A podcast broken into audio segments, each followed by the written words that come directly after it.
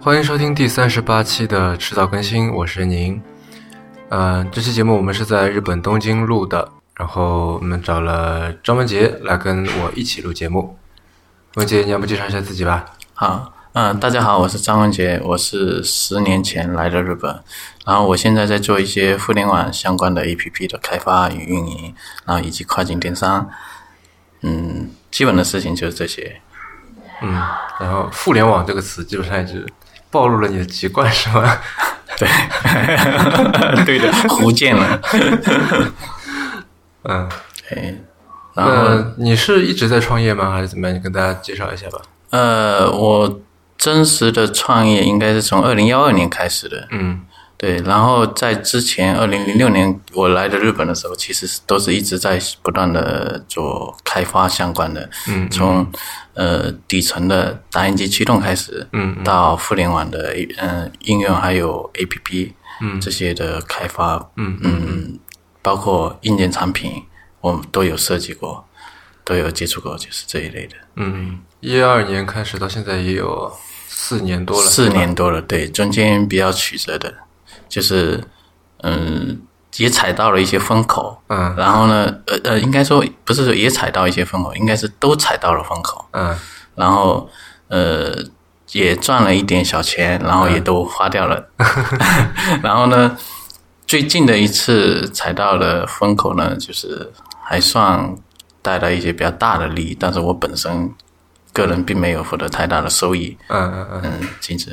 那一二年到现在也有四年多的时间了。对呃，你觉就总体来说，你觉得日本是一个适合创业的地方吗？因为我听到过两种，嗯，呃，其实挺不一样的说法，嗯挺矛盾的说法。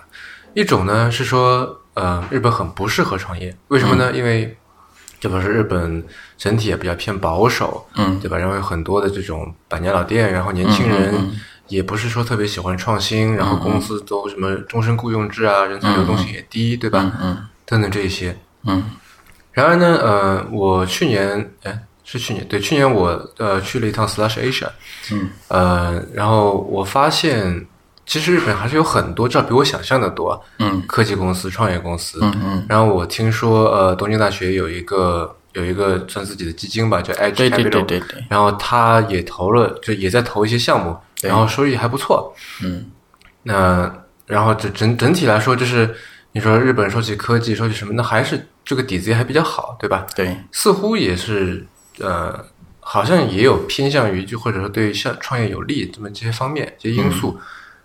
那你觉得日本是一个适合创业的地方吗？就我们说创业，就可能是偏互联网、偏科技那一类的。嗯，呃，我个人是觉得日本其实挺适合创业的，但在某些方面是非常不适合创业的一个国家。我说的比较适合创业的这个，主要是从哪些方面看呢？呃，就是这是一个可以凭借实力，嗯可以凭借实力来做一些事情的一个地方。就比如说我们说的内容创业，嗯那在在日本就是其实有一个就其实是非常好的一个机会，这么一个平台。嗯所以内容创业的人，这他其实应该考虑在日本来做一些事情。为什么呢？就是说，比如说内容创业的时候，它其实从广告收益上，嗯从广告收益而言，那在日本这边其实是非常发达的，嗯呃，非常发达的一个呃行业嘛，就是互联网广告方面。那这样的话，呃，日本人而且确实是对于内容性的东西是有一种天生的一种亲近感，这是因为他们从小从小。呃，教育受到的教育以及历史的文化沉淀，嗯，就日本就基本上没有被侵略过嘛，近代只有被美国嗯对吧？所谓的应该叫被美国侵略过吧，嗯就只能这么讲嘛。嗯，那它其实保持了非常好的连续性，嗯，呃，就是历史文化的传承、文续嗯、连续性。然后我们现在来回过来看，对吧？天两皇这么久都还在，对吧？天皇应该是对全世界对维持最，就虽然它中间也有被傀儡啊或者怎么样，但对是应该是延续最长的一个政权了吧？对对对对对，就是说，不管这政治上怎么变怎么变，但是日、日本这个国家基本上民族没有出现过分裂。嗯呃，没有被外族侵略过，嗯就唯一的一次侵略，只能说叫做近代被美国，嗯，就是二战失败之后、被美国呃给占领了，嗯然后这个我们就回想过来，就是以前博客兴起的时候，嗯，如果有大家有兴趣的话，就可以翻起博客兴起的时候，嗯，其实日就一下子就把日本人爱写作、爱写字，嗯这个东西爱码字这个东西，就是这种啊、呃爱好啊，就一下子给给激发起来了。所以你看，在日本到即便到现在，还有非常多的人，很多很多的人在写写博客，在写一些他们的内容，包括 Twitter 进了日本之后，嗯呃，包括呃，就成了五六十岁的老大妈、嗯老大爷们，他们也会让自己的孙女有时候就呃也也会去看，也会去写。啊，你这么一说，我才想起来，呃，我听说维基百科上的页面对，日文条目是最多的，最多的，对，因为那个日本人确实确确实实他喜欢就文学性的东西，这是为什么你你你去看不能叫文学性的东西哈、还是喜欢就是静下心来去看一些文字性的东西，不一定说是一定是纸质媒体啊，嗯，就电子媒体也好啊，就数字媒体啊还是什么样，但是你去看就日本的呃书店啊，嗯，我呃我就拿中国来说吧，你现在有几家书店能够一整栋楼的七八层的全是书店，而且里面的人特别多，你是在说那个代官山的那个 T site 吗？不不仅仅是代官商，就是像这类似于这种级别的书店其实非常多。嗯嗯就比如说金库豆在池袋那里，嗯那好像几层，七层还是八层，嗯对吧？那但你看它的人特别多的，嗯而且地理位置非常好，就那个地方就是它要维持这个开销啊，其实是非常大的，包括里面的资源啊什么。所以说，如果没有一个非常好的一个呃。这个叫什么行业啊？就如果没有一个非常好的一个叫生态吧，我们叫用生态来说吧，嗯它其实是没有办法生存下来的。包括 Book Off，嗯你去看一下 Book Off 里面的就二手书，呃，经常也会有人在那驻足嗯观呃看，然后购买，呃，这整个的就是一个国家的流通生态。嗯就是我们就从文字来说的话，然后像这种的话，它其实就促进了对一个原创内容的需求。嗯嗯嗯对原创内容的需求。那我们包括就比如说最近就 a p a Hotel 那个、呃闹得非常火的右翼的右翼的那个 CEO，他们的 CEO 是什么？呃，CEO 就是呃，不，我说这个事件是什么？啊，就是这样的，呃，是 a p a Hotel、是。嗯在日本还算是比较出名的一个 business hotel，对吧？嗯然后他在书，嗯、他在他的那个每一个房间里面嗯换了一些，嗯、就放置了一些书，嗯然后书呢是比较右翼的书，就比如说否定了南京大屠杀，嗯他给出了一些就是他认为的证据嘛，就比如说那个时候的南京的人口根本就没有三十嗯万嘛，怎么会出现三十万的大屠杀呢？这些，然后呢，这些事情被炒起来了，嗯，就是被发现起来了，就是因为很多那个书籍是用日文跟英文写的嘛，嗯所以中国人首先不会去看，可能嗯更多的人不会去看日文或者是英文的，呃，还有一种可能就是中国人，嗯中国的游客并不是很喜欢看书，所以说可能就错过了一个发掘这么一个呃右翼右翼分子吧，我们就说嘛，就是说一个右翼这么一个的机会。嗯，然后那你看他作为一个嗯 a p a Hotel 的一个 CEO，嗯那在中国来说是绝对的暴发户了，其实。嗯呃，绝对的暴发，而且他也确实就是一个暴发户，并不是有一个 呃不能称为世家的这么一个嗯嗯然后呢，你看他他自己写的内容，呃，写的呃书，然后出版，嗯，然后他也在找他的销售渠道，那肯定还是有一批人会去买的，嗯，就是他有他的受众嘛，啊，所以你刚才说，就是他放在酒店房间里面的书是他自己写的。对对对，是他自己写。呃，有可能不是他完全他自己写，也有可能他的有写作团队，但是我们并不能确定这个事情。但是我我想我想表达的意思就是说，在日本这边做内容、做原创性的内容是非常有市场的一个事情。就因为有消费习惯，对吧？对对也有对很好的生产习惯。对对对，就是说从包括呃，现从小学生他们的阅读量啊，其实就是非常大的。就是我看过他们的小学就布置出来的、读书的，就是啊，那个那个阅读量是非常大的。嗯，就是我觉得这是一个非常好的，就是一个呃，怎么说呢？一个从教育到最后的成年，到最终的变成社会人，嗯，呃，整个的一个叫生态吧，我们就把它叫做生态吧。嗯，它的这个生态维护的特别好，包括它在电车里面，哪怕现在是呃，就说平板啊，嗯，呃，手机啊，嗯呃，都已经非常普及了。但是你看，他们拿着那个小小本的那种，文库本是吧？对对对嗯对，就是那种书啊，就还是看在看书的人还是非常多的，嗯嗯，有小的有老的，就各种各样的，嗯，就是所以说做内容创业这是一类，就是非常好的。呃，我刚才讲的是这一块，那还有一个第二类就是，呃，日本就是我刚才还还是讲了一个大环境，就是说日本这么多年以来，许久许久以来，它其实就是说没有被外族侵略过，嗯嗯，唯一一次的就是被美国侵略，我们可以这么讲。对对那它其实它对于它的产业的保护其实是非常好的。你说内容产业，嗯，不不一定是内容，就传统产业，我们就啊啊啊只在就传统的。嗯，那传统行业就是就比如说饮食业，啊，呃，还有其他的，嗯，就就比如说刚才出版业，对对吧？对，那还有包括一些非常传统的，比如说人形 lingo，就是这种嗯就。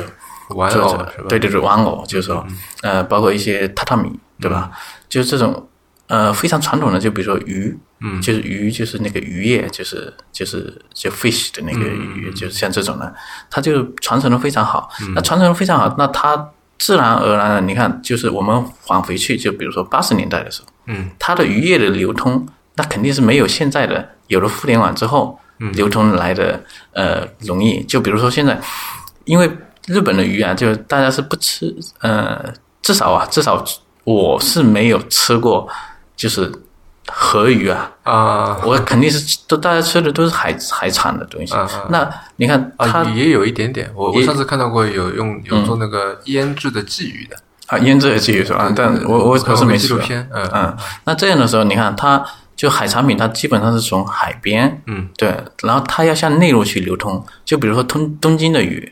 东京的鱼，呃，从东京这边，东京湾这边，比如说进来就是那个驻地那边过来的，那它要到，比如说到崎玉县，到内陆，到呃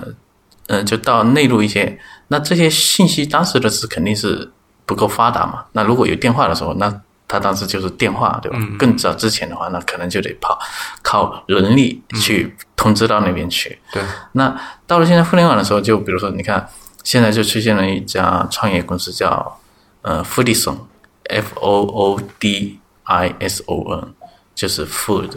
嗯，加一个 i 加上一个 s o n 的，它其实就是做了一个叫什么呢？叫海产品，就是应呃应该不能叫海产品，应该叫渔渔业，嗯，渔业的一个就是它做了一个中间的连接，嗯连接的一个平台，对接了一个就是很多的饮食店，它就可以直接在上面去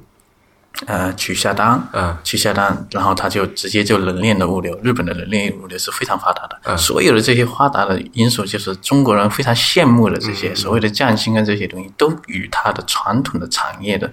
呃继传承发展密不密不可分的。你说你说冷链是那个黑猫战机送的那个是吧？啊、当然不仅仅是黑猫了，就还有很多更专业的物流，就是说，嗯更专业的物流，他们在在做方面的，嗯就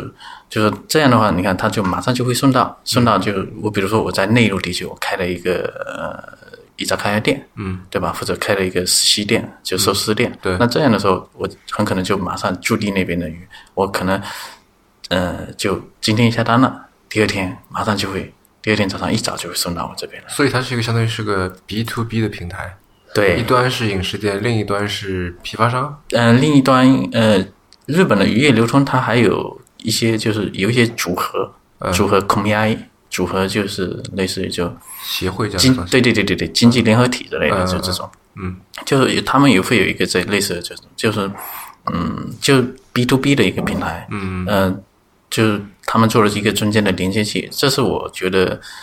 二零幺六年我觉得最有趣的一家日本创业公司，嗯嗯嗯，对，然后，嗯，所以我我说的是，在日本很适合创业，是指的说我们要站在巨人的肩膀上。所嗯谓的站在巨人的肩膀上，是要站在日本已有的非常发达的一些传统行业上，我们去做一些 plus alpha 的事情。嗯嗯，所以我觉得这是一个非常适合创业的一个国度。啊，这是我这么认为的。只要你能够真真实实的带来真实的价值，嗯，那你的创业至少我觉得在金钱上面是不会亏待你的。嗯嗯嗯，这是我认为就是说在日本创业这边创业是非常非常适合创业的一个地方，就一定是要跟呃，这啊，其实是嗯、呃，如果说再说的句更根本一点，应该叫做真正的把握到了需求的方面的话，就非常好。就比如说我我再举一个例子哈，嗯，我们最近不是搬公司嘛，对吧？那搬公司我们就会涉及到一个找哪一家搬家公司啊，的问题，对吧？对，那这个时候的话，呃，这是这是一个找哪一家搬家公司的问题，就我这是一个搬家公司的问题，对吧？那我们就更换一点，就是说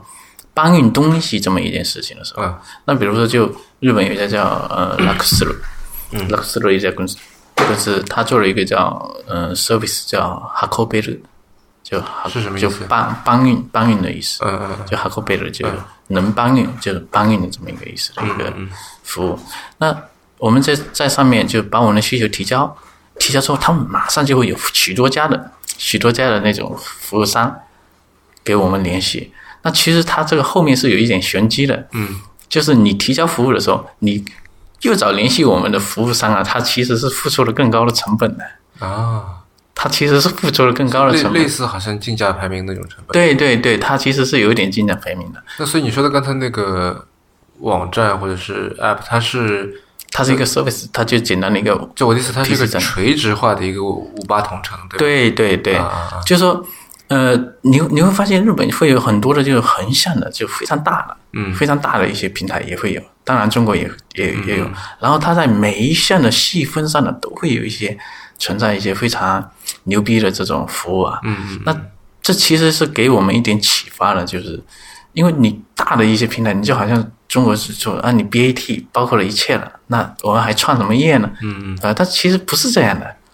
因为需求这个世界是多样性的，才是一个真实的世界，对吧？嗯嗯所以说每一个垂直上面你都是可以去做的，嗯但是呢，这个事情能做多大才是真正的呃，我们应该叫什么？就比如说投资人，就比如说我是一呃有一个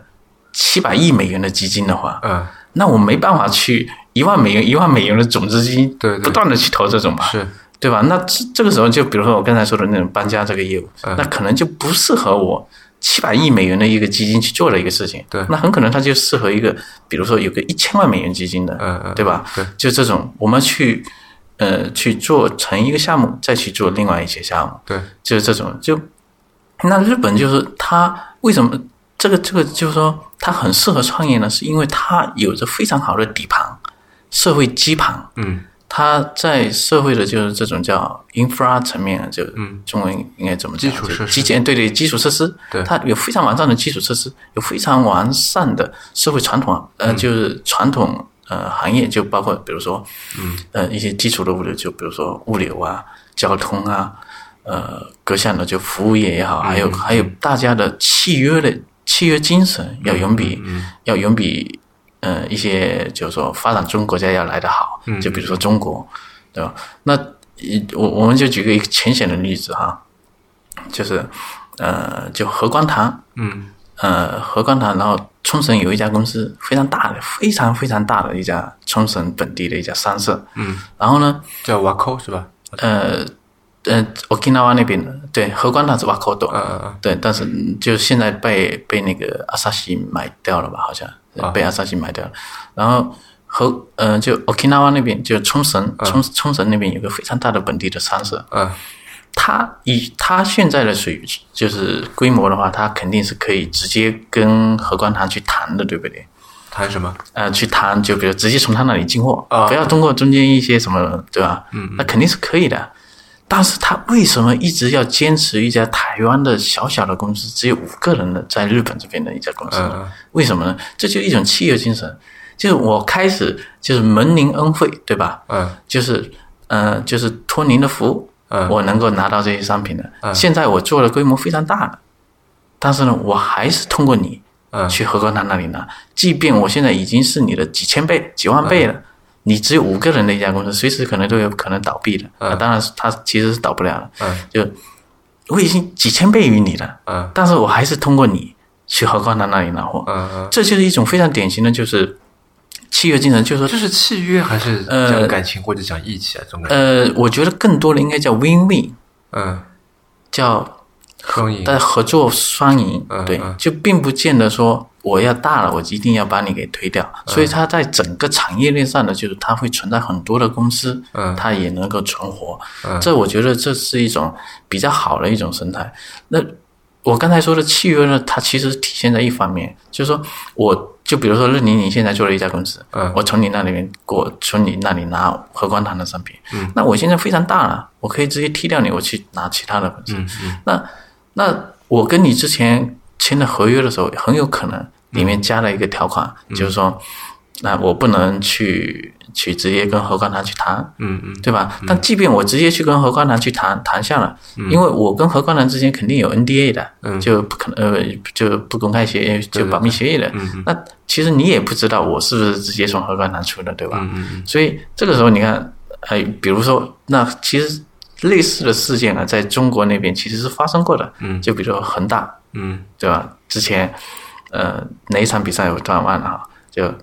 有一场比赛的时候，本来说是应该谈好的广告，那嗯个就衣服上面应该是印他们的，然后后来就突然变变了，对吧？变成恒大冰泉嗯啊，了我，这记得个事这件个，事情，嗯对吧？对对那对，这个事情就我们就反映出来，这叫什么呢？嗯就是说，呃，从这个事情而言，就是说你一家小公司，你只需要有一个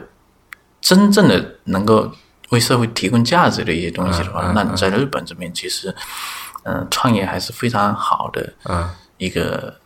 一个叫什么国度吧，嗯一个社会，哎，你刚才说到关于内容，我现在在想一个事情，就是嗯我们一般，呃，虽然就是那个中国人看书或者纸质书比较少，嗯嗯呃，但是我觉得最近随着移动互联网的这个不说普及吧，慢慢成熟了，嗯嗯嗯那么各种各样的这个内容平台、自媒体等等也在出来，嗯，对吧？那我们当时在微信上看肯定最多，那还有微博，对呃，还有比如说今日头条啊什么的，对吧？对对，那日本人他是在什么样的渠道，或者说平台或者 App 上面消费内容呢？消费内容的话，您是说除了是除了纸质书之外，纸质书之外，对，就是电子阅读这一块，电子阅读是碎吧或？者是碎片化阅读，我相信他们也有嘛，对吧？嗯，碎片化的也有，比如 Smart News、各种西，它其实就是今日头条，嗯日本的今日头条，嗯呃，这种就是类似于对标，我们就比对标，比如说今日头条这种，嗯就比如说各种西啊跟 Smart News，、呃，然后还有的一些漫画阅读平台，嗯还有一些电子书的，他们是要去花钱去买的，嗯嗯那他们的一些做法就比如说先让你，嗯，就比如说日本的漫画一般都是连载的，对吧？嗯嗯那比如说我可以，呃，连载了一册的时候，比如说它期刊，那期刊的时候呢，呃，我可以先让你看多少页，嗯嗯然后你剩下的你觉得哎不错了，你就去要去买。嗯啊对，然后谈到这方面的话，其实我有一呃，我觉得非常有意思的一家公司啊，叫、嗯叫 Ignis， ，Ignis，叫 I G N I S。嗯呃，我不知道那个老板是不是一个中国人啊，华人嗯啊，我不清楚，因为我看过他的那个上市的时候 IPO 的那个说明书，嗯上面写的是他叫乾坤，钱啊，金钱那个钱啊，啊啊叫呃，他是以前是呃忘了是哪个广告公司出来的，互联网广告公司出来的，日本的互联网广告公司，对对对对对，嗯我忘了那个叫是一个广告代理店嘛，还是比较大的，就广告代理商，嗯，广告代理商那电通，呃，不是，肯定不是电博动报嗯这堂种，也不是不报堂，就日本就还是比较大的，有一些的，嗯就不仅仅是这些的。像电通的话，它其实，呃，它在互联网这一方面就并不能算是最大的，啊啊呃，就是说它可能更上游一点吧，嗯有可能就，呃，我忘了那个叫，好像是 CA Mobile 吧还是什么，就这么一家，反正就是一家比较大的一个呃广告代理啊店，日本叫广告代理店，广告代理商，嗯他出来，然后他就做了，然后他其实真正他之前做过一个类似于呃。中国的我们叫陌陌吧，或者说陌陌也好，还是叫嗯就社交产品，对对对对，社交产品，他其实做错了，啊做错了。嗯那其实这个时候，但是呢，他翻身仗打得非常漂亮。啊他做了一呃一个 A P P，然后做了一些 A P P，A P P 是关于一些内容的。啊然后真正让他翻身起来的是，他就是真正让他赚到钱的是，他其实做了一个漫画阅读的。啊啊对，然后做起来，然后他是二零幺二年的做起来，然后是二零幺四年还是幺五年的时候上市的，嗯两亿美元，但是比较小的一个 IPO 了，就嗯是，嗯但是但是做的时间很短，也很厉害了。嗯对对，就是说开始其实做错了，应该是负了不少债的，嗯嗯但是呢，靠着一些一款，也只能说我们其实可以说它是靠了一款 APP，、嗯把它做到上市去了。嗯嗯所以这个其实就是说给了我们一个非常好的一个例子啊。嗯就当时我就啊，我当时一看 Ignis 的时候，我就觉得哇，这些公司太牛逼了，嗯这些公司太牛逼了。然后你看他现在做了一堆的 APP，嗯做了一堆的 APP，然后我觉得他现现在应该是有点有点迷失了，就有点 lost，了有点嗯嗯也又又有点就迷茫了吧，可能这种感觉。但是我我就是我举这个例子呢，是说就是说在日本这边就是类似于 Ignis 这种公司的，就闷声发大财的公司啊，其实是很多的，嗯其实是很多的，就各个垂直领域里面，它都会有它的内容性的一些东西。嗯呃，所以说我们如果说不是想要做一个非常大的 big IPO 啊，或者 big 那个 exist 的那种，对吧？嗯其实就赚钱，嗯就从现金流而言的话，类似于这种的公司其实是非常多的，还有一些嗯呃占卜。就占卜就啊占卜啊占卜占卜，对对对，就叫乌拉奈，就是那种，还有一些星座的，嗯各种各样的内容，你看它其实有一个非常这些公司是非常大的，嗯都是嗯上市公司的。那那办公室都是非常帅气的，非常帅气 的， 在翅膀那边都是一等一等一的那种，嗯那种叫整栋那种东西的，就那种的。那它市值其实不高，嗯叫 chicken，嗯嗯，那那他其实就给我们的一个启发，就是说，他是你想要创业，你只要能够真实的找到需求，就嗯比如说互联网内容的创业的话，在日本，你在垂直领域里面，你只需要能找到一批的受众用户，嗯不需要特别多的受众用户，你就能够呃带来很不错的一个现金流，就 TMT 行业的话，嗯。那这就是给我的一个非常大的一个启发，就是这些，那我之前说的呢，就是我听说的，嗯，关于日本的一些，你说是成见也好，印象也好，什么呃比较刻板啊，不懂变通啊，对，什么终身雇佣制带来的就是人的，你说惰性也好，不思上进也好，嗯嗯，类似这种，啊，类似这种，然后我现在就我再说一下，就是我觉得日本这边不适合创业的一些地方，嗯嗯就比如说最大的一个问题就是，日本其实现在人人口的组成啊，其嗯实是非常可怕的。我觉得接下来就是日本国的最大的一个问题就是，老人越来越多啊，越来越长寿啊，啊，年轻人一个人要负担很多老人的时候，这个国家怎么办的一个问题了，嗯就是老人越来越多，然后你又要维持这么一个，就是日本是一个典型的感染型感染的，那个叫感染型，就是叫什么，就社会结构上就是嗯非常的，呃，就非常的安定的，嗯社会社会福利是比较好的一个国家国度，那这些钱从哪里来？只能从税金来嘛。嗯那你看现现在是百分之八的消费税，那明年谁知道是？呃，就呃不能叫明年了，就今年谁知道？呃，今年应该不会变成百分之十啊。嗯那今年哪怕没有消费税没有变百分之十，但是你其他的各种税金也会变重啊。 呃，不然嗯我，对我可以补充一个数据，就是在我记得我之前看到过一个嗯一个报道，然后他说就是是一张地图，显示着世界各国的人口中位数。嗯呃所谓人口中位数，就是说这个国家里面有一半人大于这个年纪，一半人小于这嗯个年纪。中国我记得是三十六岁，啊然后日本我记得是四十二还是四十五。对，应该是这么一个，呃，应该应该是这么一个其实我最震惊的是，好多非洲国家，嗯大概十几个非洲国家，它的人口中位数、年龄中位数是嗯呃十六、十七岁，啊，也就是这个国家里面一半人是小于这个年纪的。呃，也正常嘛，因为他们不控制生育嘛。对，但是依然很难以想象，我觉得就是说，嗯你知道吧？就去一个国家，然后这国家一半的人是未成年的，这样。啊，未成年对，对那因为他们典型的就是生育，呃就就不控制生育嘛，嗯就、但是你像日本一个问题就是大家不生育，嗯嗯，这怎么办啊？负对吧增长是吧？对对，那这个时候就会带来一个最大最大的一个问题，就是老人越来越多，越来越多。嗯，那你年轻人越来负担越来越重，越来越重了。但为什么日很多日本人啊，包括我们公司的嗯一个合伙人吧，嗯就就就她呃就已已经有一定年纪了，嗯但是一个女性，那就现在就觉得没法结婚了，就是，呃，肯定是有很多的考考量的。他是有他有可能是因为太优秀了，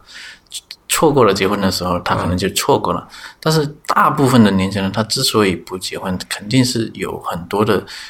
经济方面的考虑的。嗯，那是因为各种各样的，就是嗯，整个社会的负担啊，他们的负担还是比较重的。就呃，然后我现在说，就比如说日本这边的税务吧，嗯，那个那税等一的嗯下，我想问，那结婚跟经济有什么关系？就是结婚这件事情本身会很耗钱吗？还是说，结婚结婚并不以后嗯耗钱，因为日本人结婚，你看他其实并没有负担的一个地方，对，但是结婚之后耗钱。为什么？嗯小结孩什么的是吧？对对，啊然后啊那结婚了之后，你比如说家庭，那 OK，那除非你两个人就还就不想要小孩，继续工作嗯啊，那继续工作继续工作那那那这样这结婚的结婚了啊就选择结婚，那跟不结婚，那这个时候又是一个问题了。嗯那那我们就以日本这边大家年轻人给出的一个答案，其实就是大家选择的更多的是不结婚，那就多玩嘛，多玩几年再玩玩玩玩玩玩玩玩到玩到年纪就四十三十嗯的时候，哎，OK，可能考虑一下结婚。嗯那考这个时候，你看考虑到结婚的时候，那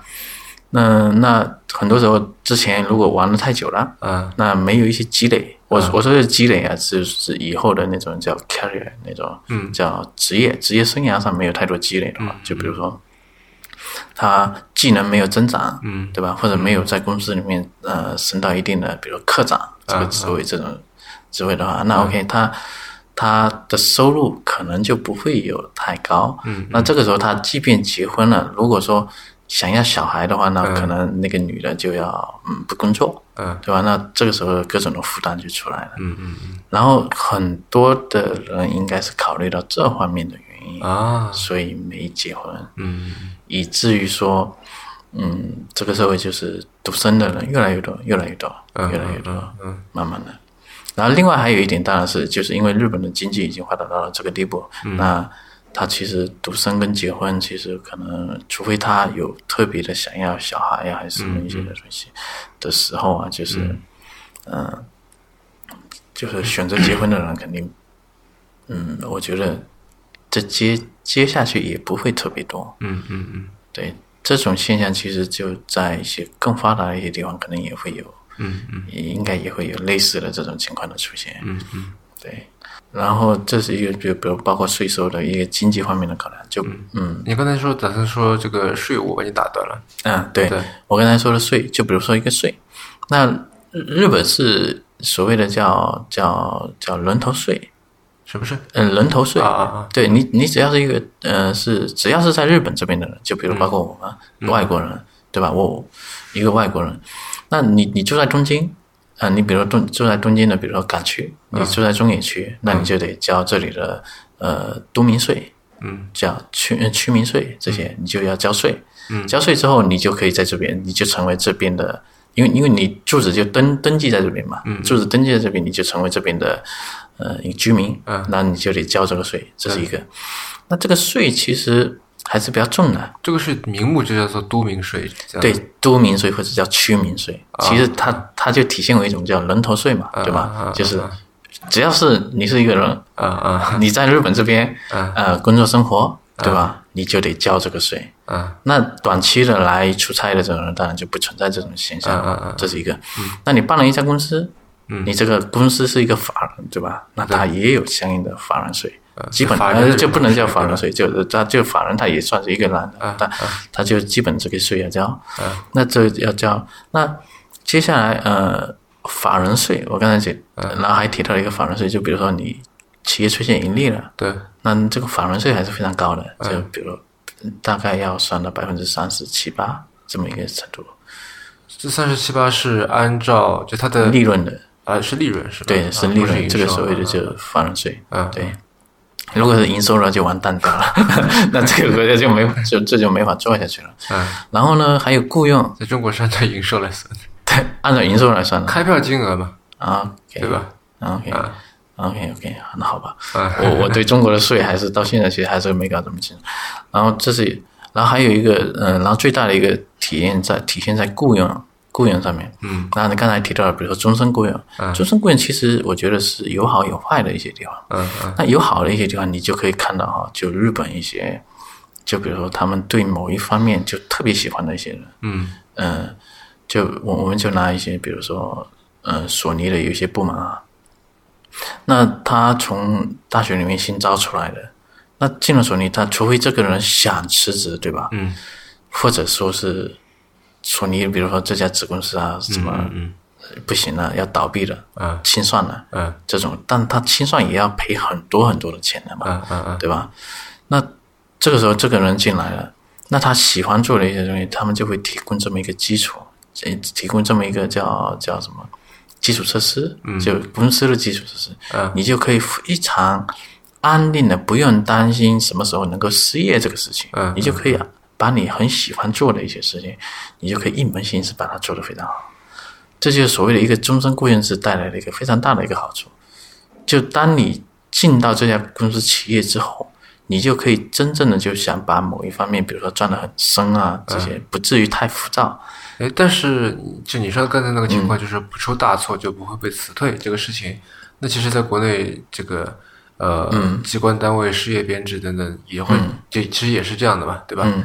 但是就但嗯是是嗯说也没见人说就是特别沉下心去做一件，就细细研究一件什么事情啊？但我们就我们把机关单位跟普通的企业嗯啊、我们把国有企业跟民营企业我们分开一下。嗯那我们现在先谈民营企业，嗯嗯嗯那在中国跟日本的情况，嗯，那嗯，不是我的意思就是说，对于这个个人而言，嗯嗯，他的这个情况其实是类似的，就是说他的这相当于这一辈子的工作其实是相对来说是有保障的，嗯，对吧？对啊，那然后就呃，包括是退休后也有保障，对对吧？对，那在这个情况下面，就是那你说由于有这个制度存在，所以就给了这些人一个相当于是一个机会嗯啊你可那以去对嗯钻研，可以去干嘛？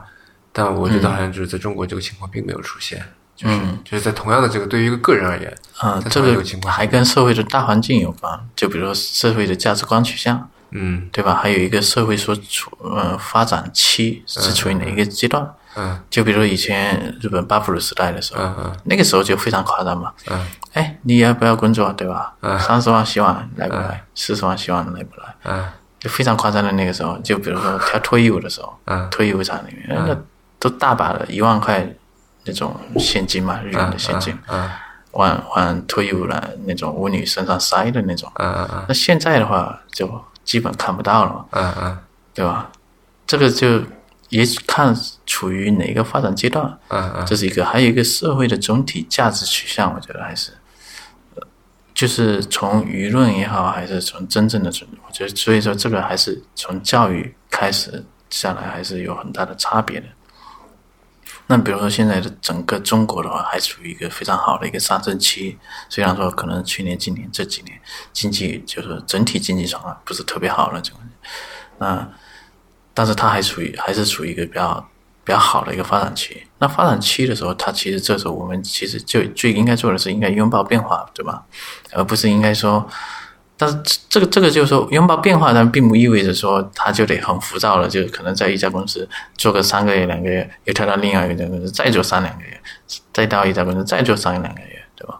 这种，那它终身雇佣就有一个好处就是，确实它是有一些好处的，嗯，就是说在一个社会价值学比较正常、社会环境比较正常的一个情况下的话，它其实是给呃新进来、新招进来的一些人，就是这种员工，只要他的就看一个百分比例，就比如我招进来一百个人，只要有百分之八九十个人，他还是一个比较正常的一种价值取向的话，那他还是希望能够呃正儿八经的静下一些心来做一点实际的一些事情。嗯、就说这个时候，这种是给了他们这么一个机会，但是呢，最大的一个问题也出来了，就这些人就慢慢养成一种惰性了。嗯就比如说他并没有这么强的进取心的时候，这个就出现了问题。因为现在日本并不是一个，呃，把，并不是，并不是一个叫什么引导大家都成为精英的这么一个一个叫什么社会的大环境嘛，就我一个社会大环境。但中国毕竟还是以希望大家成为一种精英，对吧？嗯哎，那我在呃呃，你对日本比较熟悉，我对日本很多的这个呃印象或者概念都是来自于日剧啊、或者电影、漫画这些。嗯，但我也看到很多就是什么我要成就那种日剧里面，嗯嗯我就很久以前看的吧，就是什么要去考东大要干嘛呀什么啊什，么那些给庶民看的嘛，啊， 那些那些呃是是什么叫做那些是只是娱乐嘛，嗯娱乐是给庶民看的，嗯就我们要看一下，就是日本的阶层啊，其实阶级分明化了，非常分明化了，嗯就所以才会有世家，对，就是世家，就比如政治世家，就比如安倍，嗯对吧？就是一个非常典型的一个世家，比如说呃鸠山，嗯呃以前的那个对对鸠山，对这些就是世家，嗯就说它是有积累的，嗯就比如说呃，比如说京都下面西尾家，对吧？嗯嗯就这些叫世家，嗯，那他他们也是，就这些家庭的教育啊，还是很不一样的。就是，就比如说，那你比如说像日本的皇族啊，他们嗯就天皇家啊，就包括一些旁系嘛，就是天皇家皇族，就是那他他们他们受的教育，那肯定不是说京东大嘛，嗯那他们的想法就是什么？嗯啊，你是这个意思？对你就在学习院里面好好的，对吧？做人格教育，对不对？嗯嗯就多方面、全面发展，对吧？就这种，但 呃，我我记记嗯得我那天看过一个文章，里面写说，裕仁天王第一次去欧洲的时候，嗯，呃，不知道东西是要用钱买的，这个这个这个这个是非常有有意思的，就是现在的皇太子嘛，嗯现在的皇太子他的女儿嘛，嗯以前没坐过电车的嘛，嗯所以那个时候小时候他上幼儿园的时候吧，好像还是保育的时候，他就特别想坐电车，啊后来他 老妈他妈妈就就就现在皇太皇太子妃啊那个，啊就带着他去坐了一次电车，然后他还很不爽，当然很不爽了，一堆人看着他嘛，嗯然后一个一堆人看着他，然后电车里面没人嘛，嗯那那有什么意思啊？那因为你坐的不是电车嘛，对吧？所以，所以这个就是说，日本的就是它阶级分明啊，就是你很多的，就是真正的世家这一层的人的生活啊，那肯定是外界的，不是一般的能够进去的。嗯嗯那，呃，这这些世家呢，它真正的控制了日本的所谓的上层上层结构嘛，所以嗯日本最精英的人，所谓的第一流的日本人，他其实是考了国家公务员去了，嗯，搞政治去了，因为是设计规矩的嘛，给这个国家设定规矩的，然后才是二流的，然后是所谓的二流的是什么呢？就是一些大型企业企业界的，嗯嗯然后再是一些下面的一些，对吧？那这这个东西，它阶层是分明的。嗯然后呢，他们的教育并没有说非常强的来引导所有的人成为一种精英的这么一个，就社会舆论上也好，还是媒体上也好，嗯，更多的是在强调，哎，你做好你自己的这个一个事情，嗯，对吧？但是像中国，其实有一些舆论也好啊，其实潜意识里面是在引导你，OK，你要成为呃，你你要成为马化腾，你要成为马云，对吧？这就是为什么马云的成功学的书，嗯关于马云的啊，当然不是马云自己写的，我觉得他肯定不会这么 low 啊去写。那你看机场也好，还嗯是嗯是车站对吧？那都是这些啊，嗯，天天都在吹这些，包括微商对吧？对对，还有一些呃饭店啊，我就一些那种嗯、呃那种就吃饭的地方的那个对，我看过他们 那个呃那个那那里面服务员的那个培训的时候，我真觉得这个东西这个方向是这个这个是有点有点跟邪教一样的嗯感觉。呃对对对对对对对，那这个就是这种引导啊，就社会社会大的一个嗯价值观的引导了，那其实它是有一定的，还嗯是有很大的一个影响的。那我刚才然后又回过回过来就说日本的话就嗯呃说了就终身雇佣，就这，他并不是说很多人去引导他成为去一个精英的，嗯那那这个时候就会引一个引引引起一个非常大的一个一个问题，就是这些人他在企业里面，他啊 OK，他进了这个企业，我们就典型的拿东芝、嗯，特西巴这家公司来的，那它够大型的，是，非常大型的一家企业，这么多人的一家企业，竟然能做到现在这个地步，为什么呢？对吧？他要钱有钱，要贷款有贷款，嗯对吧？但为什么就是没能够做出一点就适应这个叫什么社会的变化来做一些事？嗯那首先他做好自己的事情，就比如说我就是刷碗，我可以把碗刷的非常非常干净，对吧？我就我就更极端一点，我刷厕所洗厕所的，我可以洗到厕所的水，我都可以自己喝。嗯但是我就是洗厕所的，你洗到自己能喝的跟不不能喝的这个东西区别，但对这个整个整个的大局上并没有影响到那么大的一个。啊啊啊我懂你意思了。对，嗯，我我我我可能表达上并不是特别那个，但是就我我也是想要说的是说，这种情况呢就会造成一个非常大的一个问题，你可能在那个时间，因为历史是在不断的往前走的，嗯你在那个历史时段的时候，你可能会做得非常好，就比如制造业为王的那个时代嗯了，嗯就比如我们往回推，推到九十年代、九十年代以前的时候，那个时候你看就，呃，元器件时代嘛，就电子元器件时代的时候，嗯，制造业时代的时候，那时候它四小龙的时代。对对，这个时候就就已经是非常好了，嗯这个时候就这样就非常适合，嗯对吧？但是没能够适应变化，没能够拥拥抱变化，就是这就是他们最大的一个问题。这就是中国人很多看到日本的所谓的工匠精神。嗯我来讲一个笑话啊，这也是一个真实的事，就日本的电视里面播出了一个，呃，大概七八十岁的大妈，嗯她做了什么一个事情？就火柴盒，她就可以非常迅速的不断的往火柴盒里面去装那个火柴啊，嗯它可以非常迅速的。然后这个就是所谓的匠人啊，就 shokunin 啊，就是嗯，职人是吧？对对对，嗯职人嘛。那这个就那这种工匠精神，我们应该不应该提倡？他做了这个几十年了，嗯那我们但是你看他他们企业也过得好好的嘛，他的工资肯定也是领的。那我们是应该说去称赞这种精神呢，还是说应该不去称赞呢？我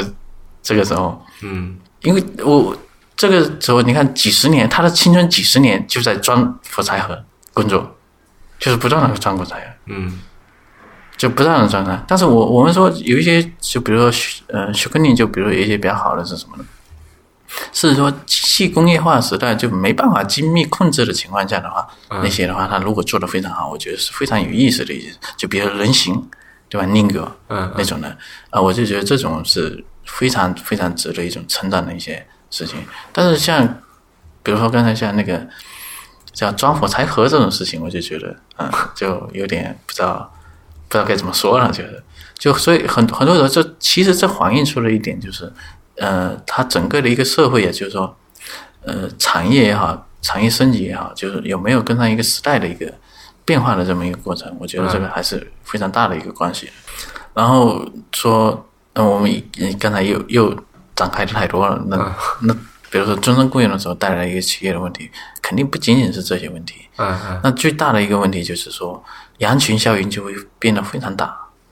而且日本就是说属于说什么呢？就是美法国文化非常强的一个国家嘛。你在电车里面，你就好像说，哎，你不大声说话，对吧嗯？当然，以前他们其实也大声说话的，嗯只是后来不大声了。但是你看，慢慢慢慢就变成一种社会习惯，嗯，变成一个社会公认的一种规矩的话，对，那这这个时候你看，就美法国文化的时候，OK，那他没有，嗯就是汉字就是迷惑，对迷惑，对动不动就迷惑了，感对觉，然后呢，就是没有好看的一种，你没有个看那有你，嗯对吧？那这个时候最大的一个就是你在公司里面就要表现出来一种什么呢？你最不就不能叫就你不进去，你就能安身立命，嗯，我就可以慢慢慢慢等到六十岁退休，对，有可能啊，嗯 嗯，还是很有可能嘛。那就你看，像东芝这些的，呃，单权的这单权派，那这些人都是以前的，经过了多少年熬啊熬啊熬，熬到上面一层了。那他们对于这种公司政治也好，对于这种 m a r k 也好，就是这种安身立命这种，就是他们就 salary 嘛嘛，对吧？嗯嗯就拿工工薪族的嘛上去。那他们进取精神就很差了，那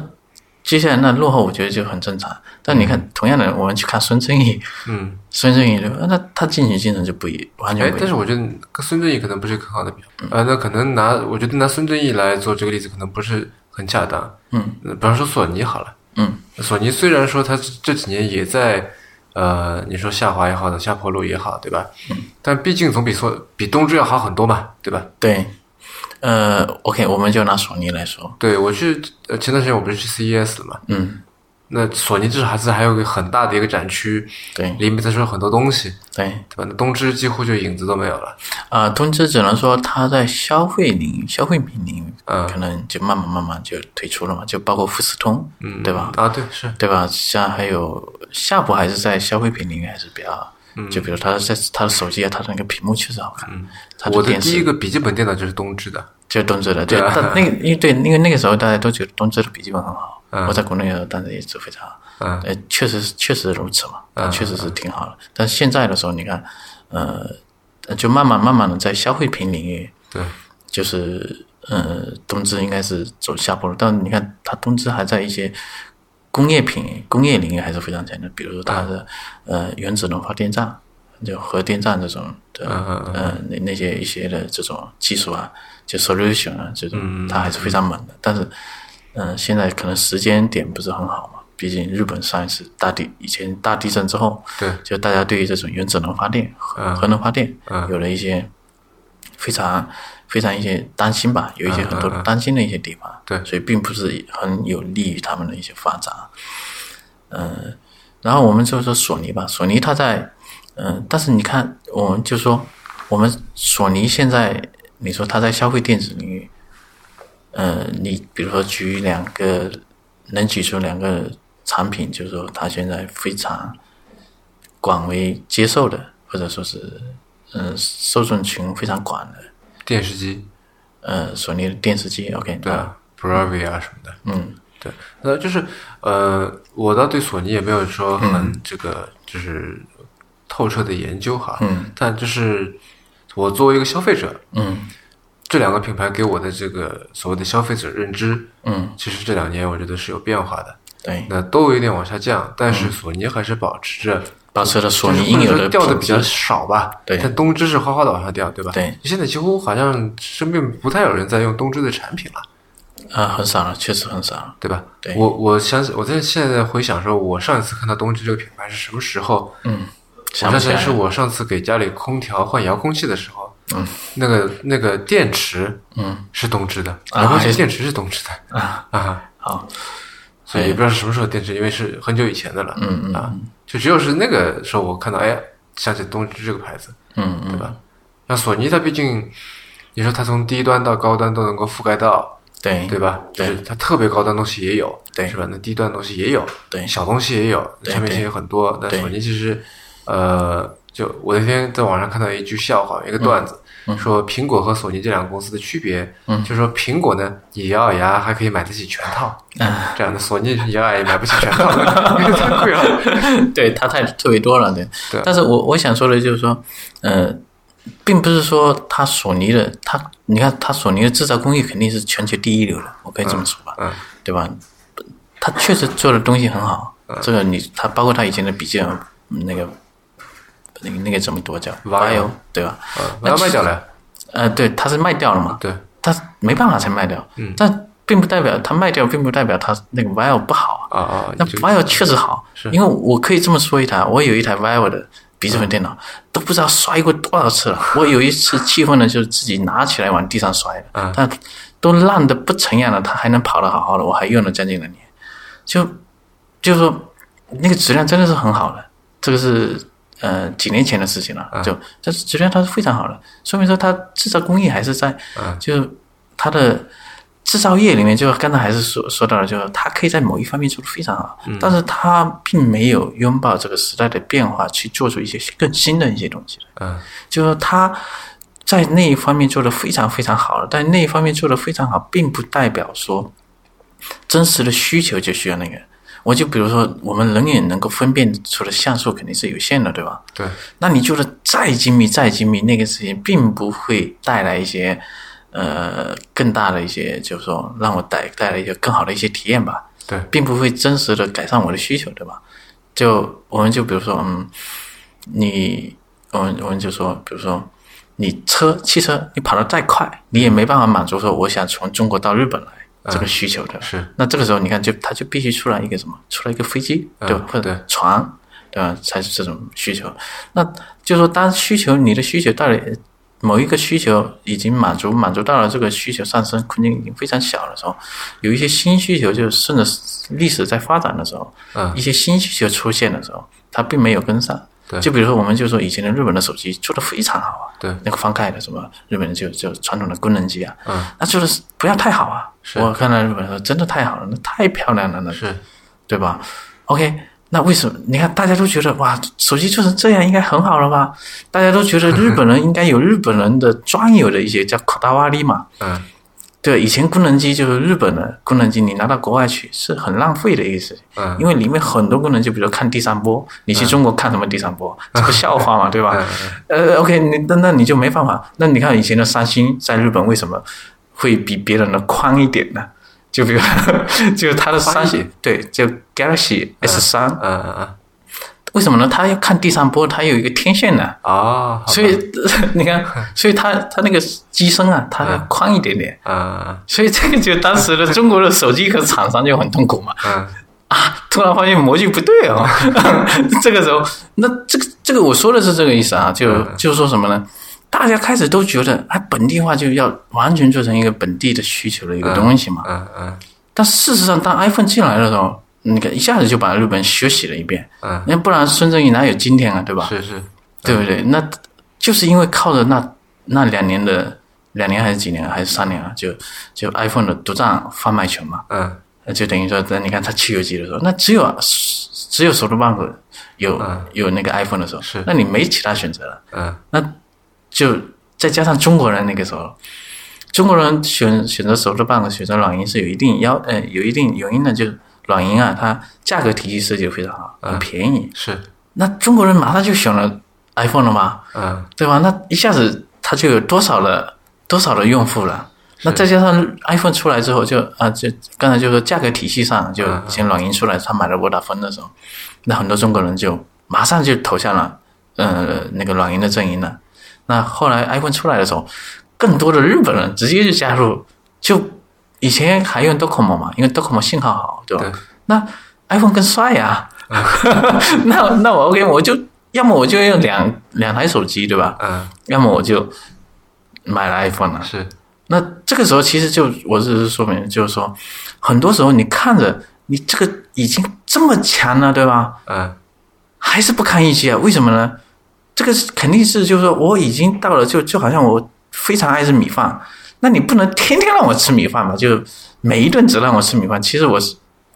这种需求，我还是会有一些其他的需求的嘛。对，我觉得你说的这其实是个经济学上的一个，就是边际成本和边际效益的问题，对对对对对吧？对啊，你是到一定程度的话，你的这个边际成本是大大高于你的边际效益的。对对，所以说我刚才说的就是说，呃你看他终终身雇佣，他这个时候就体现出来一家一一个公司就是非常非常危险的一个地方。当你雇佣的那一批人啊创新性比较小的时候，啊进取心比较小的时候，就一直就固守着自己以前的那个想要做的那个领域，嗯他做的已经非常精尖、非常精尖了。OK，然后你没能够吸进来更新的血液的时候，嗯或者说是，呃，管理层没有更好的进取心、更强的冒险性，去去去叫什么挑战一些，做一嗯些挑战、做一些变革的时候，那这个公司就非常非常大的问题就完蛋掉了。这就我觉得羊群，这也可以叫羊群效应，嗯，嗯不知道这个比喻是不是恰当啊？嗯，就这这种，嗯嗯，哎，那你刚才说了，就是几个你觉得比较有意思的创业公司，嗯就还有没有别的一些你觉得比较好玩的，或者说比较你觉得有代表代表性、典型的嗯一些就是日本的创业公司或者说科技公司呢？嗯、呃比较典型的创业公司，我们或者觉得比较好玩的也可以，比较好有意思啊的那种，对有啊，意思。嗯，我们比如说来讲一个嗯 A P P 分发领域的吧。嗯嗯，那你看现在就是国内最火的叫应该科技界的应该叫小程序对吧？对，对吧？它其实我们它分两个平台对吧？一个嗯安卓的，呃，我不知道有没有 Windows Phone 啊，我嗯哎， 我没注意到不重，要我对们也可以忽略忽略 Windows Phone 的，嗯一个是安卓的对吧？一个是安卓的，一个是 iOS 的。对，我们就拿安卓的来说吧。嗯它小程序它能够实现的一个功能，就是相当于你一个静默安装了一个 APP，对，然后你还用完了之后它还没掉了，对吧？是，对对，就这么一个人。这是 Web App，对，呃，但是它你能体会到的是，你能感受到的，其实是感受到是一个真实的一个 native 的 APP，只是说那个那个 APP 呢里面它是用了一个那个叫 hybrid 的，就 hybrid 就是说用了一个叫就 free native 的语言开发的一个 APP，嗯对吧？嗯，就是你能够感给给人的体验是这么一个体验，而且它真实的技术的背景确实是如此。那我我做一个，就是比如说是在二零。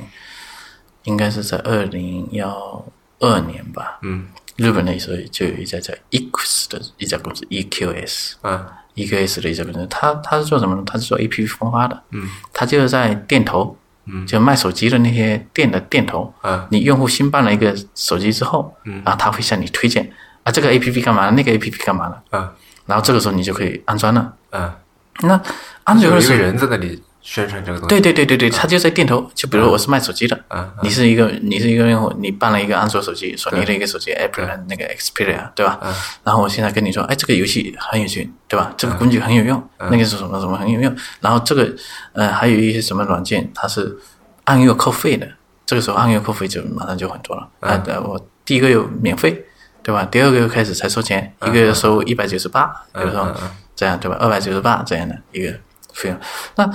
很可能我向你推荐了三四十款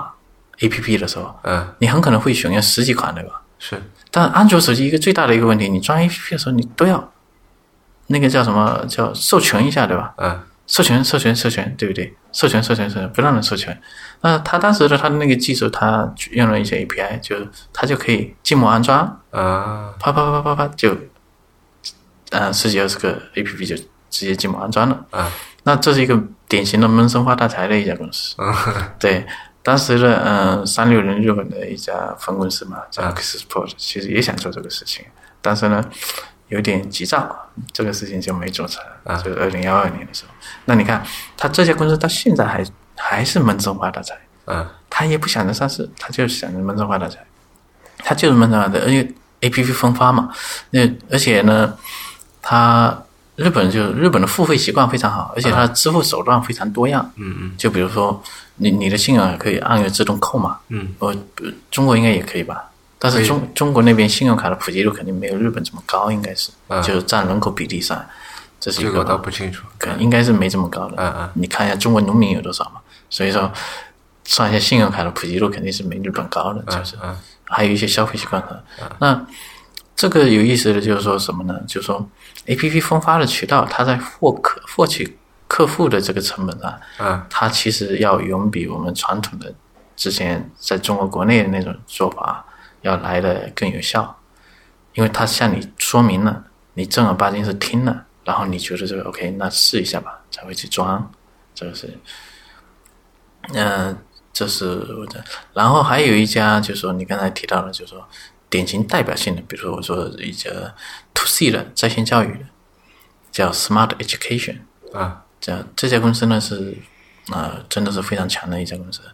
就说，呃，刚开始起步的时候是在一个小的一个住所里面就起来的，他们做住所对，就是说，你你你在日本就是 office 啊、啊 o f f i c e 就它不是、不是那种 office 用的那种楼啊，就是民应该居嗯叫 SOHO，对对对，应该叫 SOHO 的那种，就啊呃有点就居居住的居居住跟办公两用的这种地方起来。那你看它现在它其实做的非常好，share 是非常大的，就是呃真实的满足了那些小孩，就比如一岁多的小孩，他用 iPad 来来用这些 APP 的时候，啊它是真实的小孩获得了愉悦的体验，而且是那个叫什么消费啊，就是正儿八经是付费的，付费的特别多。啊它是里面卖内容的嘛，就是它有一个 A P P，然后里面有一些，比如说有一些关卡，就一二三四五六七八，那一你就可以免费玩，小孩玩了之后，呃然后父母也很开心，小孩也很开心的时候，二三四五这些他就花钱去买，那他他其实就类似于就这种 A P P 的，就这个 A P P 群的，那他现在是嗯，反正是在这个业界里面应该算是做到 number one 这个级别的。嗯然后我我可以再举一家叫做 SaaS 的，嗯，就 SaaS 就 To B 的，非常典型嗯的 To B 的，啊就叫 Free，F R 三个啊 E，F R E E E，它其实就是一个做会计软件的。啊日本这个人力成本非常高的，是对吧？如你一个月你请一个会计师了，这这个费用受不了了。你做一次结算的话，一年就是我刚上任刚做的，花了将近两万块人民币吧，算下来。嗯那你还没算月度，每个月每个月的算了，那也要一两千块，至少几千块钱的，根据你的量不同。那它这个 free 呢，就是一个免费的，呃，不不是免费的，就是它一个就是一个 SaaS 嘛，Software as a Service，对就是一个 service，就是呃这种的。那它至少从按月付费这种方式，呃，一就把你从以前的 PC 时代的日本有一个叫雅优一，叫弥生软件的这么一个客户端的一个会计软件，嗯那个很 挫的，很痛苦啊，我用的很痛苦的，真的，我以前用过它的低版本嗯的。然后你看消费是改过一次，对吧？从百分之五变成百分之八，对那个软件你就得买新的，啊买一个那个软件，我记得花了多少钱了？要一百多到两百美元，就你还只能买里面的一个功能那种的。啊那它的普及度非常高的，这是一家东正一部上市公司，非常大的一家公司。嗯那你看福利出来了之后，你看它瞬间就成为日本最热门的一家创业公司，为什么呢？它把这些人呢给革命了嘛。你那些软件的 license 还是很贵的，在日本嘛。啊但是你看福利的话，按需，按按需的，而且你的你的所有的数据啊，就是可以无缝的升级嘛，相当于说是，啊对吧？那那你你你的弥生软件你就做不到这一点，克服了，很痛苦了，很挫，真的很挫。但是我我们现在还在用它，不得不，为什么呢？我们的会计师还在用这个，啊！对，所以就只能说将就着再用个一年吧。哎，那会不会就是这只是我的这个嗯带有成见的揣测？嗯，你说对，在日本要推行一个新的东西，难度会不会比在中国要大？嗯，要看你推什么东西。那比方说这个会计软件好了，它其实基本上没碰到太痛苦的事情，是吗？很容易就推出去了，基本上很容易就推。这个东西因为呃，free 还好哈，这个还不具特别的代表性的。我们就比如说简单说，日本的软件是有租赁的，租赁，对，软件是租赁的，就比如 Office 软件，嗯，它是租的，可以租的，就是按使用次数制租，按按月租，对吧？按天租。啊那这个为为什么会这样呢？那是因为它确实软件很贵啊，就比如一个 Office 软件几百美元，啊对吧？那几百美元，那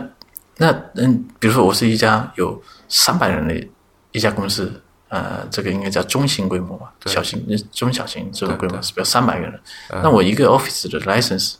费，我就得花多少钱，对吧？是这个那比如说，那这个时候，比如说我我我是，比如说我是用 Open Office 的，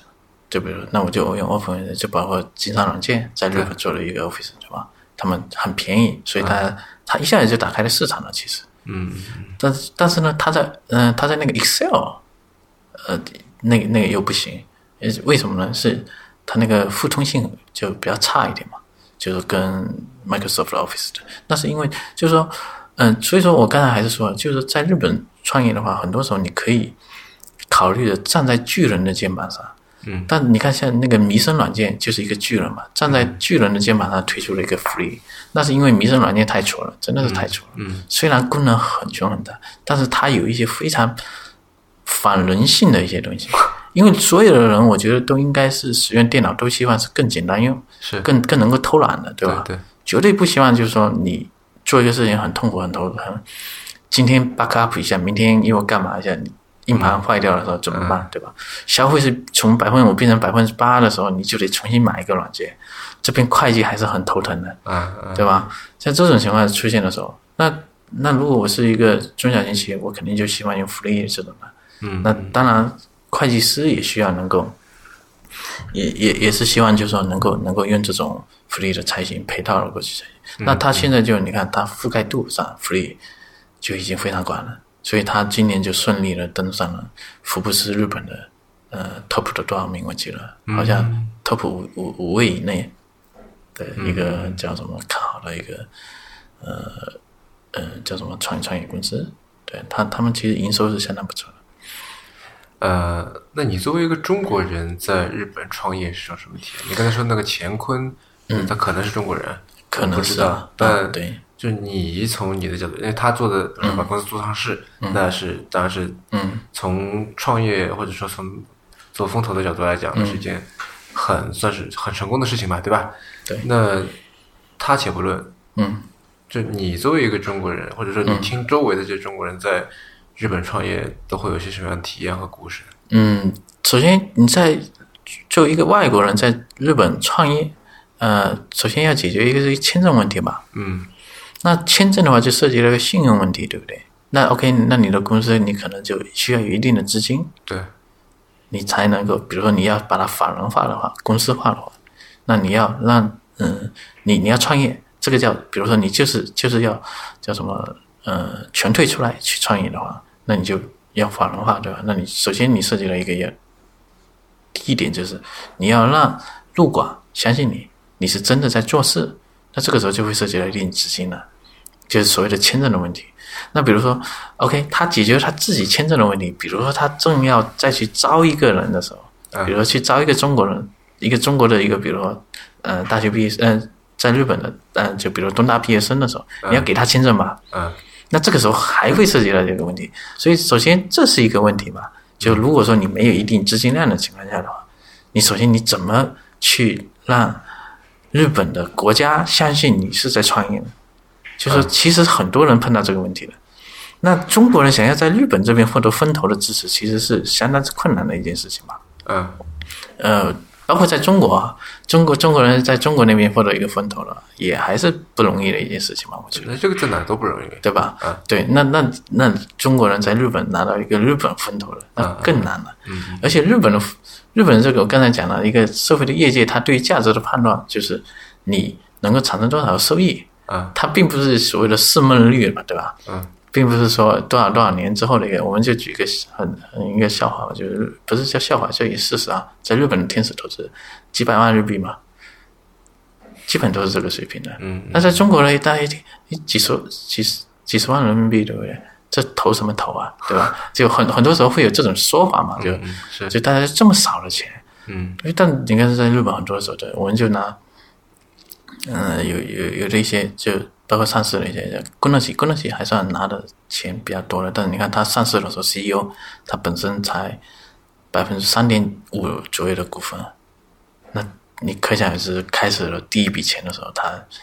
你看他的天使投资人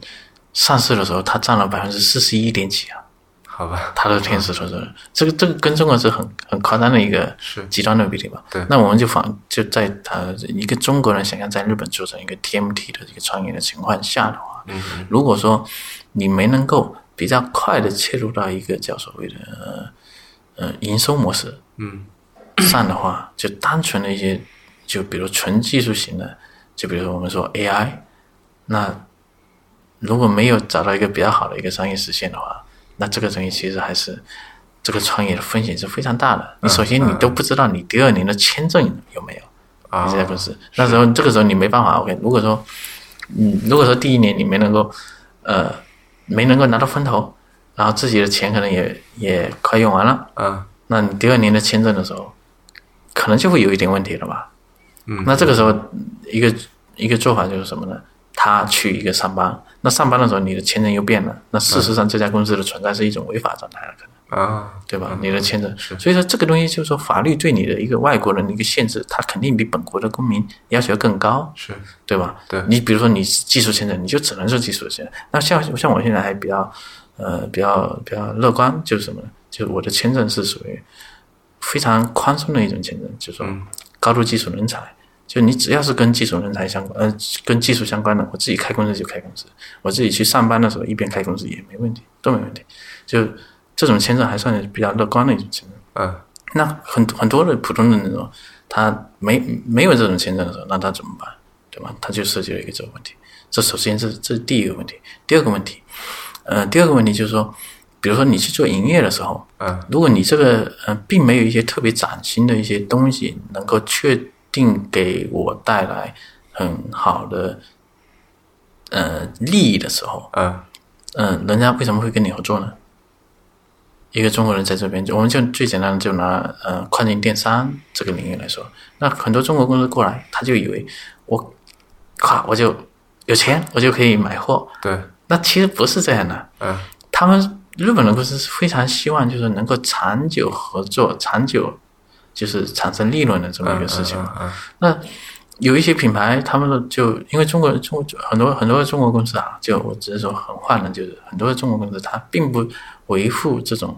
呃品牌方所希望达到的一种效果，就比如说呃价值呃价格，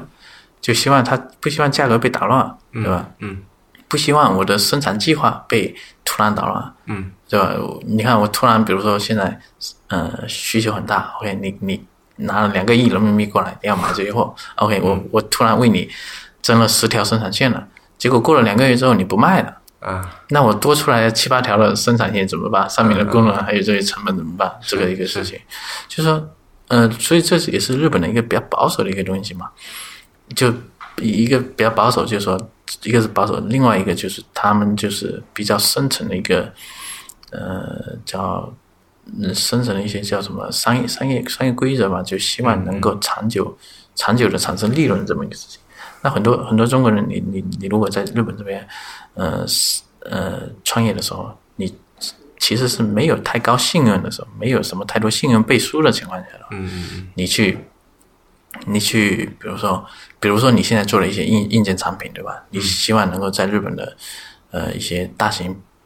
嗯平台上去销售，或者进一些实体实体的那种嗯呃电器连锁店，你比如说去哪里销售，这是这个门槛是非常高的。啊，就不是说简单简简单单的，就是你直接就能进去，或者你通过另外一个中间的流通商进去了，这也是门槛非常高的一件事情，嗯，并不是说所有人能进去，所以这也是就是说，呃，作为一个外国人在中国在日本这边创业的时候的一些难点，然后还有一个就是最简单的一个就是你的各种的创业成本其实是非常高的，在日本毕竟的消费嘛，它的消费消费还是非常高的。啊，对，所以就说，如果一开始你没就一开始比较近的一段时间之内，嗯、作为一家没有风投比较好的资金支持的一家公司，你想要能够创创业比较能够呃成功的话，如果没有比较快的摸索到一个叫什么呃盈利模式，不能叫盈利模式啊，就获取现金流的这么一个商业模式的话，嗯，这将是一个非常痛苦的一个，就可能就不适合创业。所以，要么就是能有一个比较好的资金支持，对吧？或者自己比较有钱，或者是有这种风投支持你。那要么就是你能够在这边能够切合，就所谓的站在巨人的肩膀上做一些比较商业化的一些东西的话，嗯，他就能够获得一些比较好的一些机会吧。嗯，这是我觉得。就比如说，我们就拿日本有一家叫刘海刘海涛，叫什么？刘海涛这么一个人，他他做的那个叫公司叫 Easy Current，呃，他是其实是一家电商公司嘛。他以前就在日本留学，主要是留学留学，嗯、具体是应该是留学期间，在上班期间好像是就做了一些小网站，做了一个网站，然后在网站上面卖日本的电器，就卖日本本国的电器，卖日本的。啊，那他正好是顺应了时代嘛。顺应了时代的潮流。那他后来他就把那家公司给做上市了，事实在人，但是但是就但是他是属于说中国的学生里面在日本这边做的比较成功的一个典范，嗯嗯做成上市了。所以你看他他创业就比较轻松的就成功了，他也是顺应了这个时代，这是一个。第二个，他是正儿八经就是。正经正儿八经的拿到了一个现金流的一个获取现金流的一种方式，就所谓的商业化比较比较成功的一个典范。呃，我我们又回到刚才说那个 Ignis 的那家公司，嗯嗯它其实你看开始做的那个社交产品莫名其妙嘛，对吧？对，对不对？呃， 那整的时候你看，OK，没没有其他的支持了，因为它瞬间，包括我觉得它应该在日本这边还算是，呃，因为它那个它它的还有合伙人嘛，全全部是日本人，全部是日本人，就是说技术应该也还可以啊，就是他们他他那个合伙人也是也是那家公司出来的，好像也是那家公司出来，我印象里面。那开始的时候就挫了，背负了债务，对吧？那你看找到了一个现获取现金流的方法，你看就做起来了。所以这个给我们的一个启示就是，不管是中国人还是日本人还是外国人，实际上任何人，你在日本这边创业的话，日本社会的价值观就是你要能够真正的能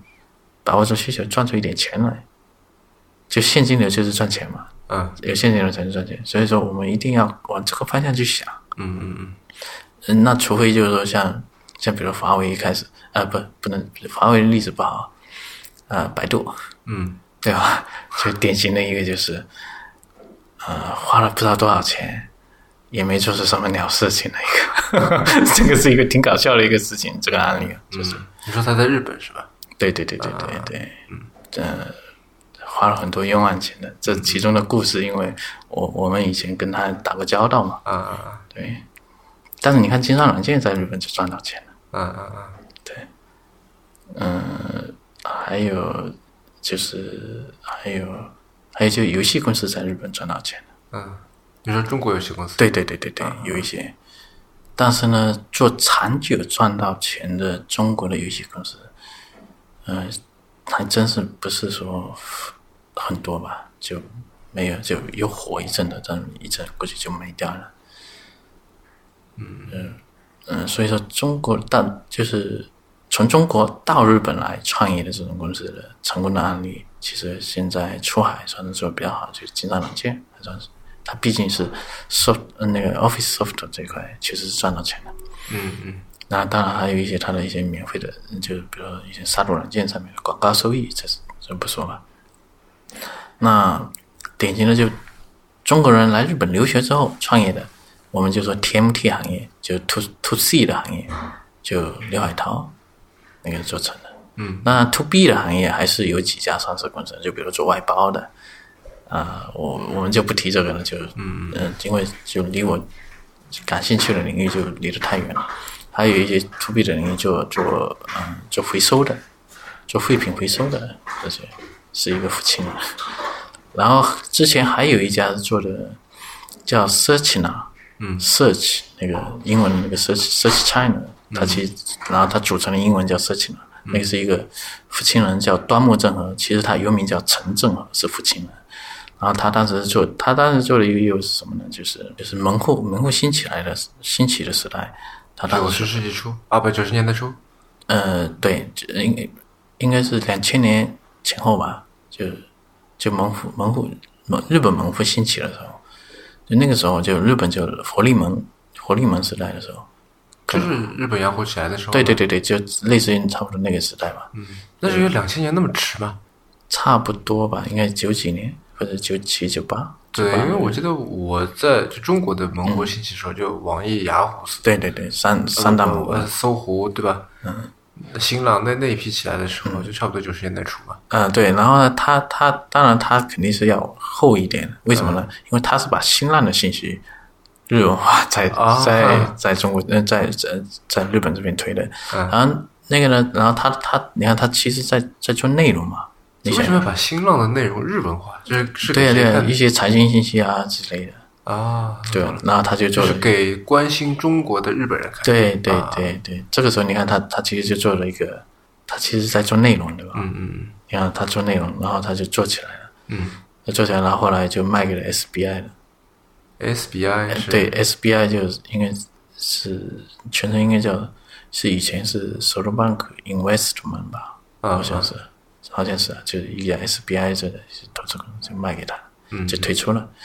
然后现在是加入美国籍了吧，好像。啊就是说，就是说，嗯、来日本的中国人没有什么背景的，啊然后创业成功的，嗯我能举出来的例子就比较好的两个例子，就是一个是刘海洲，嗯，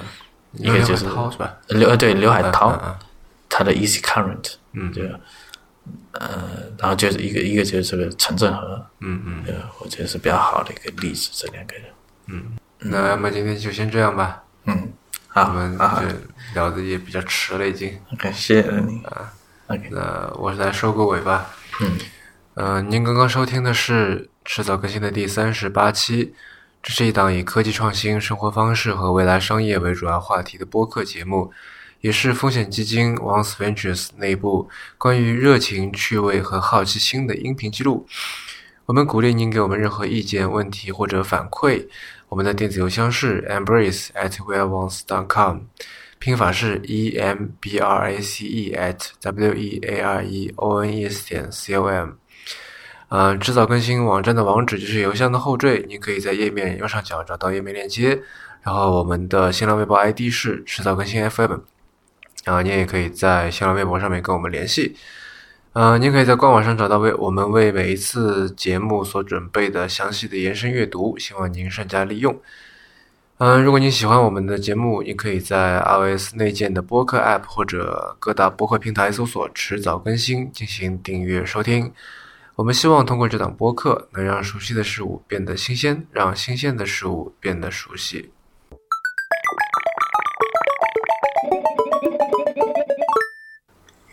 嗯，我们有一个环节叫做 “One More Thing”，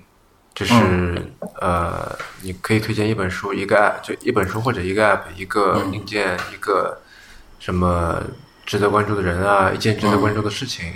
反正就是一样事物这样。嗯，你有什么要可以推荐的吗？呃，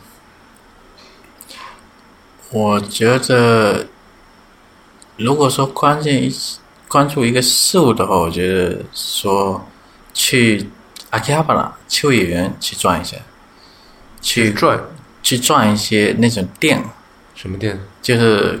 各种各样的店，嗯各种各样的店铺，只要它能让你进去的，你嗯，都去去转一女下。仆咖啡店吗？啊、女仆咖啡店也可以去，嗯可以去转，就是去体验一下嗯所谓的日本的，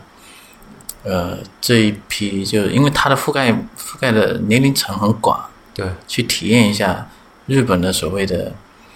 叫什么非主流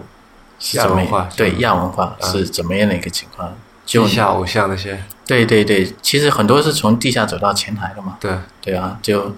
呃，我觉得是非常值得去逛的，去了解一下。嗯这从其中就能够发现很多啊，为什么日本会是这样的一个国家？嗯就是中国人认为的日本为什么会是这样的一个国家的地方？就说在外面的时候，日本人所表现出来的日本人，跟在私下里面日本人所表现出来的日本人，其实是有一点不一样的。比方说呢，嗯，就比方说，呃，我就说日本的一些呃，嗯，漫画，漫画它其实有一些是有那种很年纪很小化的那种倾向，对吧？就童男童女那种的童颜，对，对吧？那那买这些的很多的受众啊，他其实是一些成年社会人，对吧？对，那这个就会，就比如说，我们就从这一些就能理解出来，就比如说之前日本发生过的一起，就是一个呃小学女生被失踪了，结果发现原来是被养起来了，嗯被个那这个东西就为什么呢？就那个养这个嗯那个小小小女孩的那个人，他其实就有非常强烈的这种倾向了。你说的养起来是什么？养起来就是说，他并不是把这个小女孩给杀害。嗯啊，就说说起这些就有点不是不是很好的一件事情，就并没有把他杀害，对吧？并没有做出一些非常，嗯、就比如说强奸，嗯、杀害，对吧？就没有做这些，但是呢，他只是很喜欢这种小把女它囚孩，禁起来了，还是啊也没囚禁，就是呃，但有有囚禁，就是但是并没有武力，嗯嗯就并没有一些，嗯、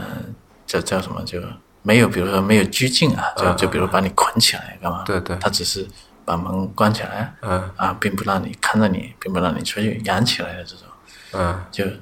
有一些很多的社会现象，为什么会是这样，并不是说简简单单的，但是啊，日本人是变态，这么一句话带过去了，嗯，而是你去看一下他有很多的这种，就他社会对于这种环，就这种也叫文化嘛，文化也有好的，也有坏的嘛，对吧？嗯嗯就是这方面你去看一下，就是大家去了解一下为什么会是这样的一个情况，就其实也体现了一点，就一种呃社会的一种包容性，嗯就是很很有助于理解为什么现在的日本会是这样的一个日本，其实是有助于理解的。就比如说那个，就以前会提到的一些，比如说呃什么自杀手册这一类的，对吧？嗯那其实，在书店里面确实是有这些书的。那你看，它也放在书架上去卖。那像这种有一些事情，就是说，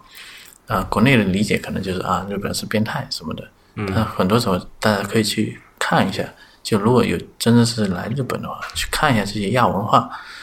这些的真实存在。嗯嗯，就不是，当然它不可能成为日本社会主流嘛，但是它是在水面下的一些东西，可以去了解一下。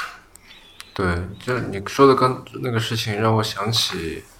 呃，在上世纪八十年代末，嗯日本出过一个人叫宫崎勤，嗯然后他就是算是一个很典型的宅男，然后、嗯呃，这这种连就是连续这什么连续去拐卖，不是嗯不要拐卖，就连续杀害了一些妇幼女吧，女童这样。嗯对，然后后来他的外公还不是爷爷，因为这件事情还投河自杀，因为就是承受不了这种啊，啊、由他带来的打击，这样。嗯就你看，这就是以前日本肯定是没有这种没有这种呃这这种文化的，这也是近多少年肯定是巴布鲁时代过来的，嗯就是六十年代以后过来才有这样的，嗯就是可以有助于就是说理解为什么现在的日本是这样的日本，跟六十年代的日本肯定是不一样的。嗯六十年代的五六十年代的日本所展现出来的，肯定是一副非常进取的一些精神，不然不可能变成这么强的一个国家嘛，对吧？对，然后郭继勤那个案子是从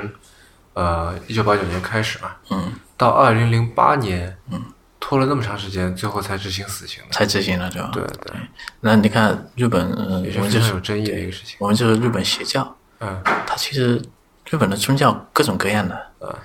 包括有一些政党都是宗教在后面的背景嘛，比如说公民党，对吧？嗯嗯嗯，公民党就有非常典型的那个池田大佐的那个叫什么党，叫是叫什么？叫创价学会， 对吧？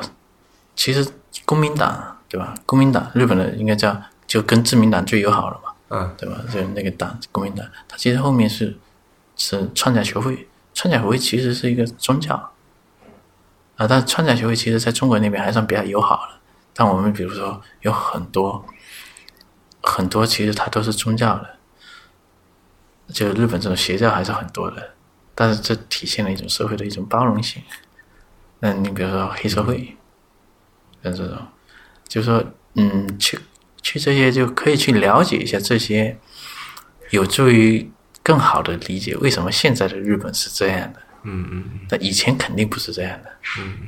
因为以前也没这么多事情嘛，对，对，也没有。那为什么近几十年的社会发展就变成了这样？是有助于理解，嗯，为什么现在日本是这样？日本包括你来了日本，有机会可以去靖国神社看一下，嗯但是不要进到里面那个酒油馆，因为酒油馆要交钱，嗯要交钱的话，其实就等于说变相支援了他们嘛，对吧？所以就不要进去，大家可以在外面看一下。嗯，呃，靖国神社是什么样的一个地方？我去过门口一次，那时候门口都都是警察站着，对，因为他他警察他要维护治安嘛，嗯对吧？但没有另外一个神社门口都是警察的。对，呃，对，那那是因为靖国神社有它的特殊性嘛，对吧？嗯，那呃，它其实神社这个东西就，我们就扯又扯了，就神社这个东西，其实就是以前永比较久远一点的时代，其实神社就是你看一个村庄，嗯，对吧？一个一个村镇乡镇，它就有一个神社。神社是什么呢？就是呃，坟林的归所，对，对吧？那其实就是户籍制度的由来之一。 其实这这个所以就说起来是这样的，就但你看它神社它是，所以你去理解出站在一个日本人的一个角度来，这就是阵亡的人、o k 他坟林的归所，但是呢，问题就在于这些这些人啊，就是他阵亡是为什么阵亡的，对吧？嗯嗯嗯这个东西就是所谓的是否正义性的一个东西。然后呢，去参拜，就比如说日本的现在的国防，呃，叫类似国防部长的这个防卫相，嗯，嗯，前天就刚刚前不久嘛，刚刚马上那边刚在什么，刚在那个珍珍珠港那边，珍珠港参加那个什么活动，安倍这边马上就去就去参拜了一下。嗯那这个东西就非常典型的，就是我就是告诉别人了，我们要要怎么样的一个东西，就明确的表态了，对吧？嗯嗯，所以我觉得大家还是，嗯、如果来日本可以去靖国神社看一下，但虽然可能会有一点点危险啊，嗯、就是说一些右翼右翼人士啊，嗯确实是很多的，所以你去看外面的很多会有商店啊，上面什么贡龙啊，对吧？贡大东亚贡龙嘛，就是那个我嗯我发音可能不是很准啊，就但大大家一听都能明白是什么东西，那这样，然后在那条街上的话就是这样。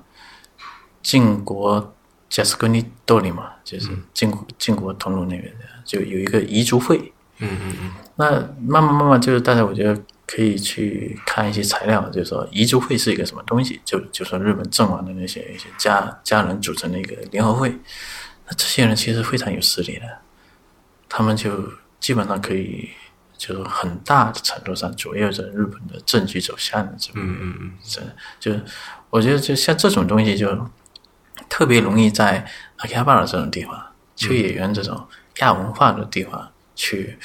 呃，了解一下现在的日本为什么会是这样的一个日本，嗯嗯嗯，是非常有助于了解的，而不是说去营救狗狗屋啊， 那个东西是一般的日本人也不去的，嗯，对。因为银座毕竟还是比较高的消费的一些地方，所以一般日本人也不会刚才去。说起靖国神社，我想起来，我差不多在零八零九年的时候，嗯，那时候呃有一年墨尔本电影节，我去看了一个纪录片，嗯，就叫《雅斯库尼》，加斯格林那个对对经过是吧？对，里面还出现了那个高金素梅，你知道吗？那啊，个台对湾人对对对对，啊，那台湾演员啊，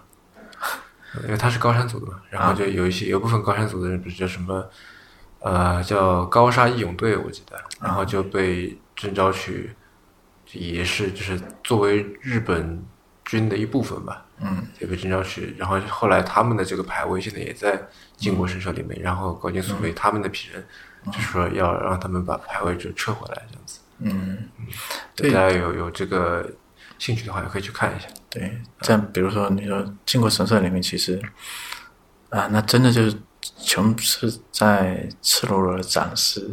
自己的辉煌历史，他们认为的所谓的辉煌的历史，就是、嗯其实我是进去几个油管去看的，嗯花了八百块钱日币，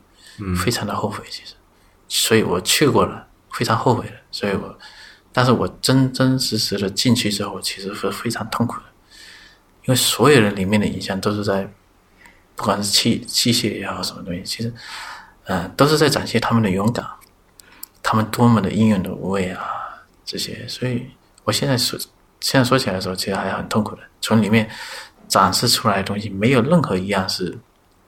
我觉得日本这个国家是在反省，就是从国家这个形态上啊，就嗯嗯嗯。呃来反省的这个事情啊，是完全没有了。所谓的爱好和平啊，打出来那个旗号也全是假的方言，真的是方言。所以我非常后悔，因为我花了八百块钱，其实是在助长了他们。但所以我就说，大家不要去，不要进酒油馆去，嗯，但是可以在外面看一下，嗯，是怎么一回事？这个是还是，但日日本，但是他们的宣传就是，嗯、他们是爱好和平的，这些什么的，那其实就扯嘛，这怎么可任能何会国家都是宣传爱好和平。，对，但是这个东西就不现实了，就完全不是这么一回事，就是。嗯嗯嗯所以大家去靖国神社还可以去看一下。然后呢，我觉得有一个非常值得大家去的一个地方是京都跟奈良，嗯那些是对中国的唐宋文化保留最好的地方。嗯，尤其是糖，啊对对，尤其是唐，你去看那些寺寺啊，那些比如清水寺啊这些的时候，你就会感到哇，这不就是中国吗？嗯，我们老祖先的东西嘛，哇，那里因为寺的感觉给人的感觉啊，跟日本的神社给人的感觉肯定是不一样的，非常的那种嗯祥祥祥和，嗯应该说是祥气嘛，但神社还是不一样的。嗯嗯那种感觉，所以非常值得推荐大家去的旅游的比较有意思的地方呢。我觉得像京都跟奈良去喂一下鹿啊，这些比较有意思。对，